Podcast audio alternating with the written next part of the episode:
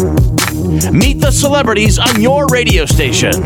Back to the Mulberry Lane Show, brought to you by Elisa Ilana Jewelry and ElisaIlana.com. Now, here's Mulberry Lane. Well, you could say Weird Al Yankovic is arguably one of the biggest pop stars today, and here are the facts to prove it. In 2014, he trended above Taylor Swift and Beyonce. Besides Weird Al, only Michael Jackson and Madonna can boast top 40 singles in each of the last four decades. And Al's latest album, Mandatory Fun, debuted at number one and was the first time in over 50 years that a comedy album topped the Billboard chart. Plus, he's got four Grammys. Meet Al up close right now and hear the stories from the king of parody pop. Weird Al Yankovic, Paradox for the fun of it. Wow, that was great. Thank you so much. Ah, so happy to have you with us. My pleasure. Okay, so now how did this all start? How did you start doing parodies? I think every eight-year-old kid in the world makes fun of the song they hear on the radio, and they change their words around to amuse their friends. So, you know, that was me. That's just a phase that I haven't grown out of yet. and you turned it into something quite spectacular. Yeah, well, you know, I, I didn't really think I'd be doing this for a living. I thought at one point in my life I would grow up and be an adult and have a real job. It's much more fun being a Weird Al, so I'm just going to go with this for a while. The songs you cover are all genres. Plus, it's comedy. So, in the beginning, how did you market yourself, like to labels or even, you know, to the public, so that they would understand what it is that you do? Well, you know, it was always just meant to be comedy, and it was difficult to, to market myself because I had a really tough time getting a record deal when I was starting out. Because what I'm doing is considered by many in the business novelty music, which by definition it is. Anytime you have comedy and music, you know, it, it's unusual and it's novelty, but novelty implies one hit wonder. It implies Right. here today, gone tomorrow, very ephemeral kind of art form. And they're saying, oh, no, we don't want to sign somebody that's going to be gone in six months. We want somebody that's going to have lasting appeal. So that's, that's sort of the big irony of my life is that I've been doing this for, you know, over 30 years. And a lot of the people that were doing it when I started out aren't, aren't around anymore. And you've been on the same label, right, for the whole time? It was the same record contract. I got kind of handed off from label to label, but it was the same record deal. I was an asset. Just Right. got transferred a few times.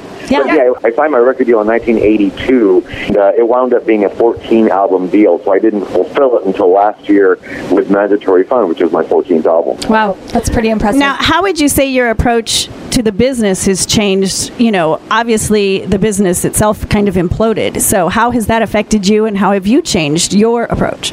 Well, yeah, the record industry has been falling on hard times. I mean, uh, even with a number one album, that doesn't translate to a lot of money. I mean, my Mandatory Fun, which by all accounts is my biggest album ever, hasn't even gone gold.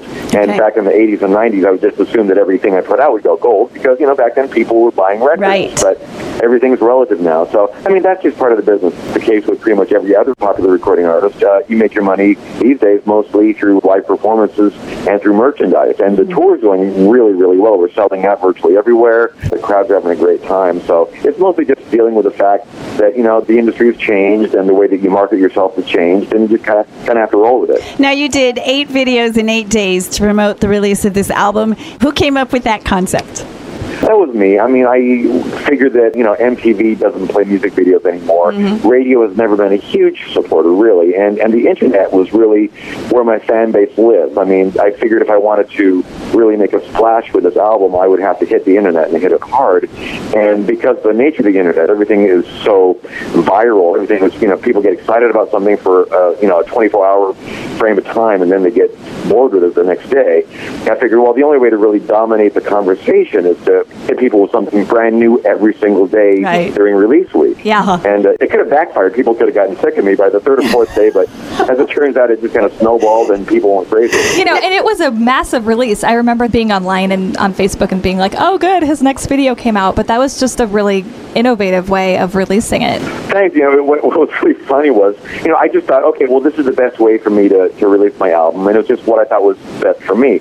But it worked out so well that all of a sudden, all these business people people were sniffing around, and I was getting invited to do talks at, at conventions and seminars, and I was on Fox Business News, and people were saying, "Okay, Al, you figured it out. Tell us, how does the internet work?" I'm like, what? I don't know. I'm, I'm just giving it my best shot. That's really funny. But you know, a lot of people have done and have been doing parody videos on YouTube. So when you came out with this, were you like, "Oh, I'm going to show them how it's done because I've been doing this for a long time"? Well, Or- I wasn't so cocky. I mean, you know, it, it's more of a challenge for me now because, Okay. you know, during the 80s and 90s, I had the field, you know, pretty much to myself. And nowadays, I'm essentially competing with 100,000 people on YouTube, all with, Right. you know, music video parodies. So, you know, one of my favorite think pieces from last summer was uh, an article that said the internet should have killed Weird Al. Instead, it only made him stronger. I got a kick out of that. Weird Al Yankovic here on the Mulberry Lane Show. When you watch other people's like parody videos, what do you say the biggest mistake people make when they're trying to do, you know, a parody? Well, you know, I don't know about mistakes. I mean, it's just different styles. One of the big difference between me and a lot of the people on YouTube is that my parodies are never mean-spirited. Uh, and a lot of the song parodies on YouTube, a lot of them go for the jugular. They're making fun of the artists. They're trying to take them down a peg. They make fun of the song. I, I just feel it's more of a challenge to have fun with somebody's material if you're not tearing them apart. Yeah. Okay. You have always gotten permission before you do the parody. So, what was it like the first ask?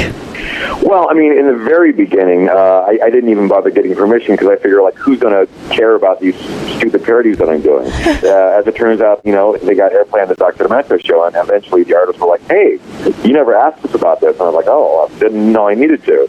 And it's still a gray area as to whether I need to ask permission, but I just feel like it's taking the high road, and I want to make sure that nobody's going to be upset with me, and, and I don't want to step on anybody's toes. So it's always been something that I've done just to keep good relationships with the artists. Sure. Have you ever gotten a no?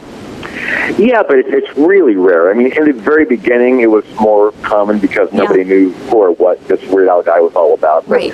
Uh, ever since Michael Jackson, I mean, that was sort of the Yeah. seal of approval that I needed to have the uh, the gravitas Right. to uh, you know to get permission. Yeah. Uh, yeah. Nowadays, artists look at it as sort of a badge of honor. I think Lady Gaga called it a rite of passage. the Weird Al parody. That's got to feel great. So now, when you're writing lyrics, how much do you write and rewrite and rewrite and really think about it to get it where you want it?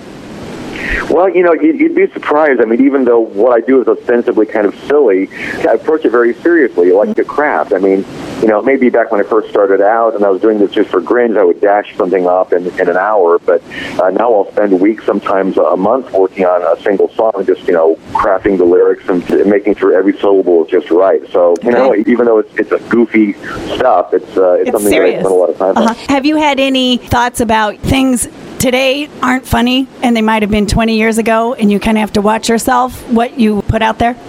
Well, I mean, yeah, there are certain terms, certain words that society changes. Some things which, you know, 20 years ago were considered okay nowadays are not PC. And it's stuff like, okay, well, uh, people were saying that, I don't agree with it. People were saying that I couldn't get away with doing a song like Fat today.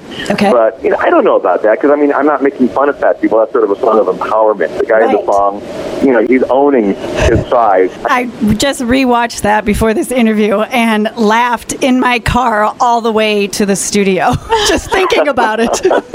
now, when you write your parodies, how much do you think in terms of like the video and cinematically?